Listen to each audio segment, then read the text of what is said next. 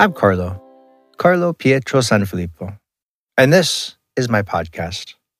With this project, I want to explore the means, methods, tools, and examples of living on purpose, living the life we want, doing the things that light us up, things that make us feel like we're alive, growing, making a difference, and enjoying the process along the way. Welcome to It's the Journey.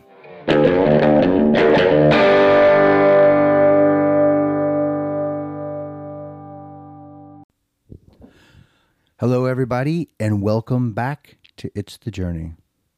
I'm going to do one more quick episode before I leave Dublin and head back home. And I'm super, I've had a blast here, and I'm excited to get home and see my friends and family there.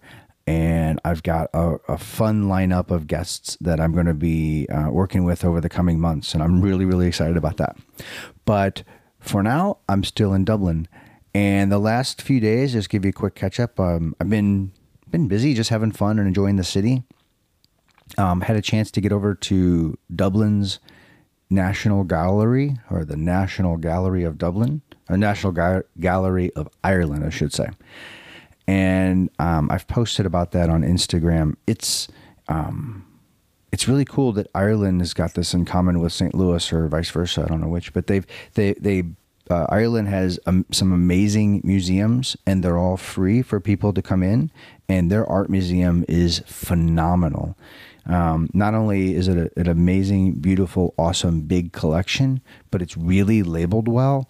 And they have a um, an audio guide that last time I was here was you know the old fashioned devices, and with COVID they've updated that. So now you just scan this code with your phone, and you can listen to it right from your phone and it's phenomenal. And another app where you can download a map of the of the uh, of the museum, so then it's less trash because you know we all take those little flyers and use them for however long we're in the museum and think we're going to keep them, and maybe we do, but then eventually they end up in the trash or recycling or whatever. So, um, great job to the museum on that.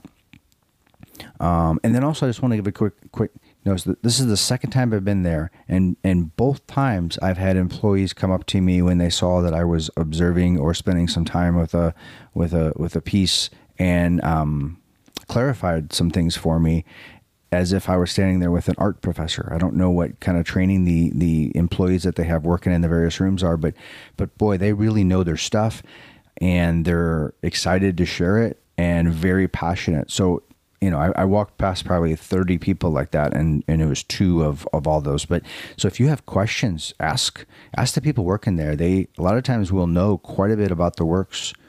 Maybe they know everything about it for all I know, but they, uh, and also the, the people I ran into were very excited to share about that. So that was awesome.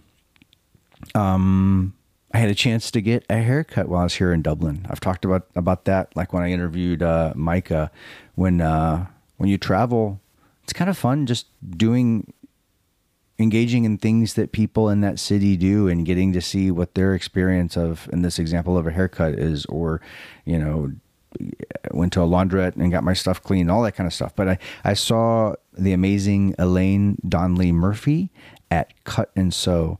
And um, always a great experience.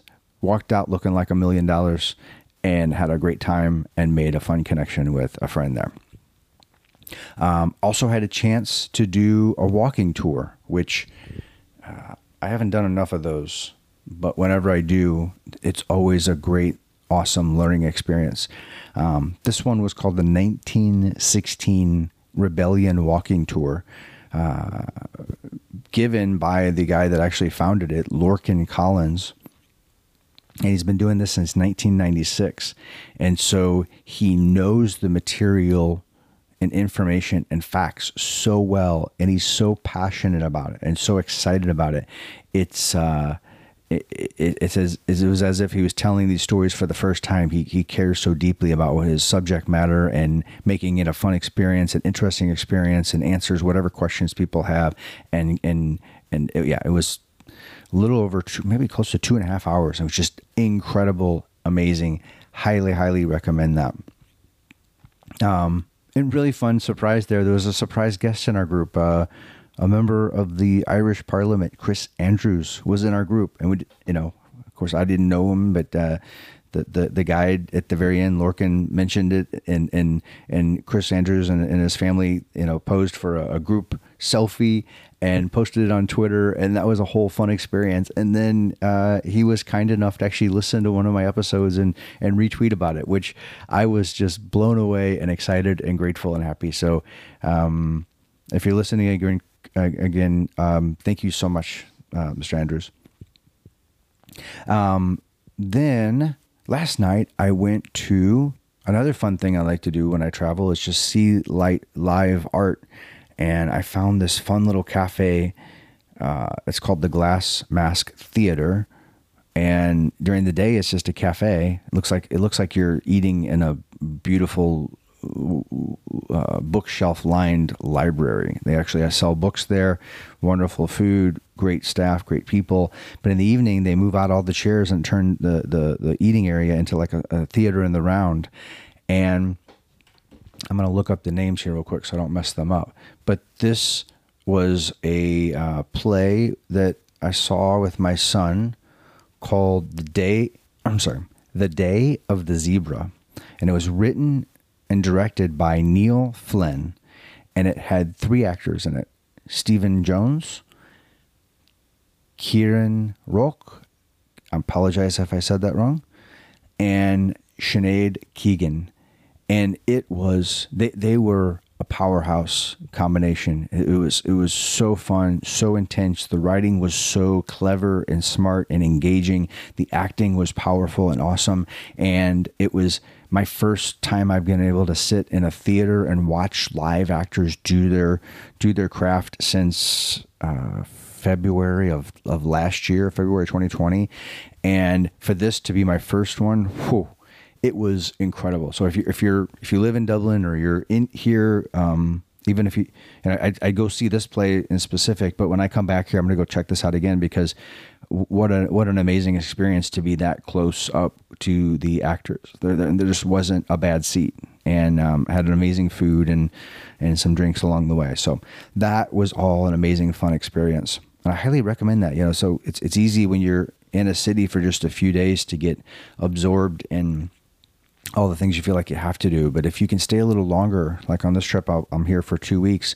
you can actually kind of get to know a city a little bit. You get to find your favorite coffee place and, and, and find the places that you'd shop and, and, and, and, and, and engage with and the parks that I walk in that if I lived here would be kind of my, my things that I did. And so I, I, I recommend that if you're ever somewhere long enough to really kind of um, live like a local for a few days and that's that kind of catches up on, on, what I've been working on and doing. Um, the thing that I wanted to talk about today was um, some of you know if you've read my uh, read read uh, the book Afterlife that and uh, been following me when I when I travel just like this and, and doing the walking tour I really love to to learn as much as I can about the people and the culture and their history and their food and just to get an idea of of not just seeing not just seeing the things that you're supposed to take pictures of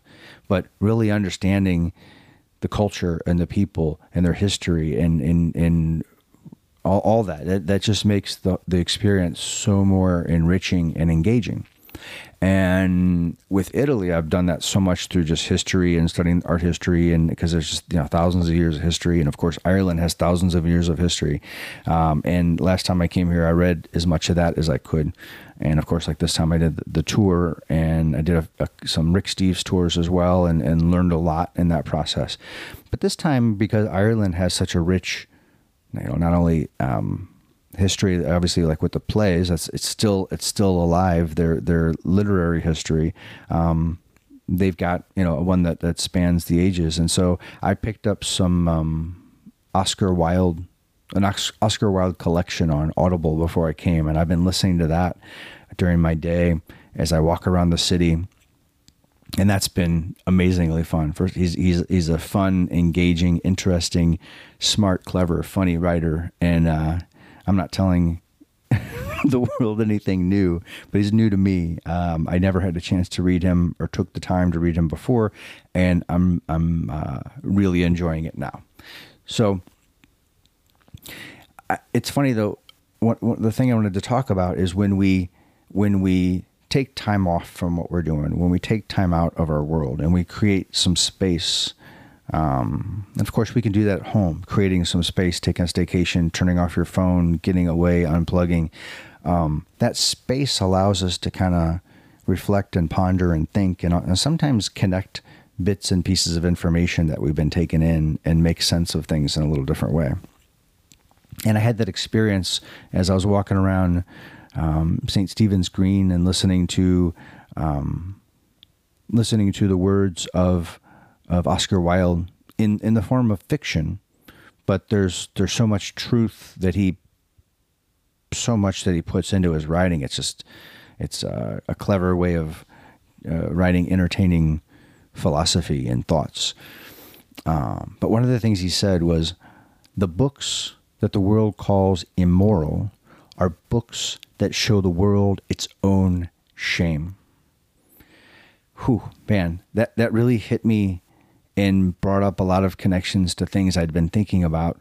And it, even even so, because mo, the, the the book that I read just before that was a book about Machiavelli, Niccolo Machiavelli, uh, the the Florentine uh, writer ambassador um, that that people know of mostly from the from two of his works, the the Prince and the Art of War. And the connection I made between these two writers and others that have written considered scandalous books or books that um, were considered immoral um, was was first of all, um, let's talk a little bit about Machiavelli. You know, his he's been kind of damned for the things he wrote and considered. Um, even his very name has become an adjective that means, according to Oxford, cunning, scheming, and unscrupulous. Unscrupulous, especially in politics. And the the author of that book, uh, what was his name? Miles Unger. Is that right? I'll look it up later and try to put that in the show notes. Unger was his last name. I think it was Miles Unger. He s- states, and then I think does a good job backing up his his thought that you know Machiavelli wasn't this cruel, abstract, and, and or cruel and, and scheming, unfeeling man, and he shows that through his family life and things like that. But really, he was he had this vision, you know, in the, in the 1500s for united Italy, 300 years before it happened, or hundreds of years before it happened, and um, yeah, it was about 300 years, 300 years before it happened. And he just wrote about the the state of the world and what it would take to create a modern nation state. And you know, the books that had been written previously that, that advised kings and leaders and, and, and dictators were, were written in a more abstract philosophical way, like the Republic, where the writing that Machiavelli did was more um, intended to be practicable, practical and usable, and um, and the harshness that he wrote was was just the way he saw what was necessary to to create a modern nation state, right or wrong. But that's the way the world was heading, and and the things that he wrote about played out uh, over the coming centuries with the rise of all the modern nation states, you know, including eventually Italy. But you know what what what France did in in in England and and Spain, um, all and along all the horrible things that come along with that. Um, but he saw he saw that and wrote it and was sort of damned for it. And um, what is um, Oscar Wilde in his book, his, the book that I was listening to, um, uh, The Portrait of Dorian Gray.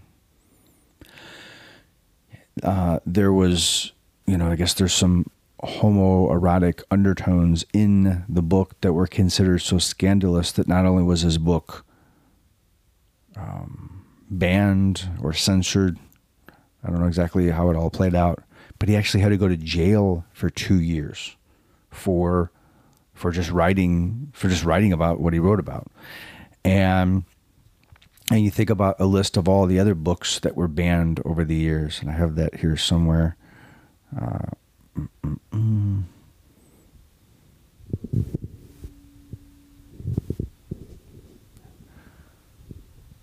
One moment. Well, you just think uh, uh, instead of trying to find that, and you think about um, Catcher in the Rye, you think about Huckleberry Finn, you think about uh, Brave New World, Ulysses. Um, I'm not experts in all those books, but I know some of the the, the American books that uh, um, they were writing about how things were, or a, a, vision of how things might be in a good way, or a bad way, or just a factual way. And sometimes it was so shocking to the world they didn't want to look at it and they they damned it and and tried to hide it and tried to destroy it and just tried to def, you know uh, ruin the the author's reputation and again the like goes back to what Oscar Wilde said the books that the world calls immoral are books that show the world its own shame. And I think what they're talking about here is sometimes the, the, the world's collective shadow. And I talk a little bit about this in the book about how, you know, what I learned in therapy is, you know, our shadow this all goes to you know Carl Jung. Our shadow is this aspect of ourselves that we're buried and we don't want to look at. And when it, when we when we see it outside of ourselves, we have a horribly horribly strong and negative reaction to it. And I think indi- we have individual shadows and collective shadows that we don't want to deal with. And so um, I'm not going to turn this into you know my job's not to do political commentary or anything like that but you just look at anything that's that's uh, considered radical and crazy and wild right now might be the norm in the future.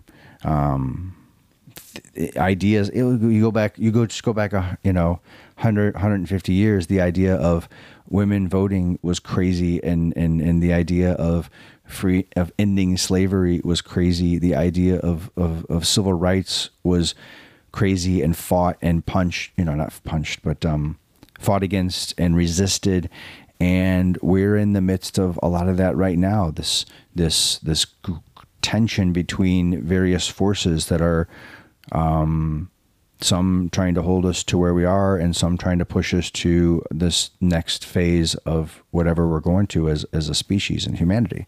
So I started all this talking about walking through the park. That's where my brain goes, man. When I'm uh, walking through the park and listening to these things, and sometimes I take a break and listen to music. I'm, I'm just connecting, um, connecting some of the, the, the things I write, or not the things, things I write, things I read, the things I'm thinking about, what's going on in the world, and um, I guess my point of some of that is that um, how important it is to take some time for yourself, how important it is to um, have some free time, whether it's actually taking a trip or a vacation and going somewhere or creating space. Um, sometimes as adults, often as adults, we complicate our lives so much with the things we own and the responsibilities we have and the things we have to do that there is no space for thinking. And you might say, "Well, I have an important job and I've got uh, kids and all this kind of stuff," and that that's all true and very worthwhile. But then you look at the other things in your lives, especially um, for most American homeowners, all the all the things that they have to do that keeps them that just absorbs whatever extra energy and time and money they have. So I'm just trying to encourage people. And I've talked a lot about condos and stuff like that, but you don't have to have a condo. But if you, how do you how do you simplify your life from a time and a money standpoint so that you have space to think, space to plan and build your life, and then um, may ultimately then see an, uh, maybe a clearer path to what you want to do, or a whole new path and a whole new direction. So that's what I got for you. Um, I hope that you're having a great week. I hope that you are. Um, I hope this was helpful. I, hope, I, hope, I made some sense. Uh, I'm to go back and listen to it to make sure it did. But uh, anyway, that's what I got for you. I hope you're having a wonderful day. I hope you have a wonderful life. I hope that you're saying yes to your dreams and um, you'll look at maybe the things and commitments you have and see what you can get rid of and delegate and, and downsize and simplify so that you have time to think and ponder and plan your own life. Thank you so much. Have a wonderful day and enjoy your journey. Thank you.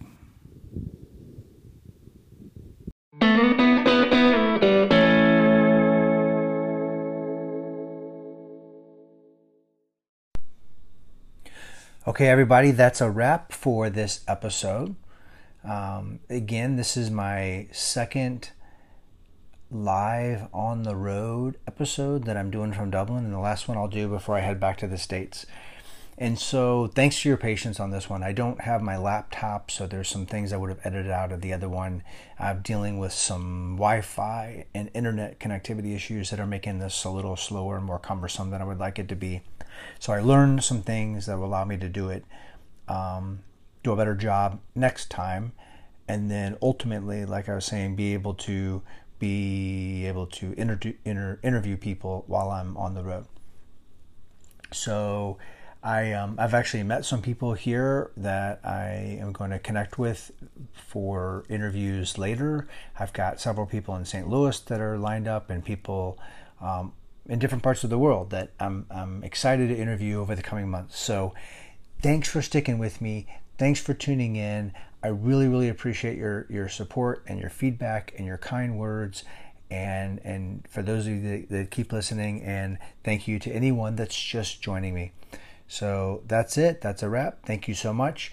And as always, enjoy your journey. Thank you so much. And last but not least, don't forget to like and subscribe pardon me, so su- subscribe and share this with your friends and family and whoever else might be interested. Thank you so much. Bye bye.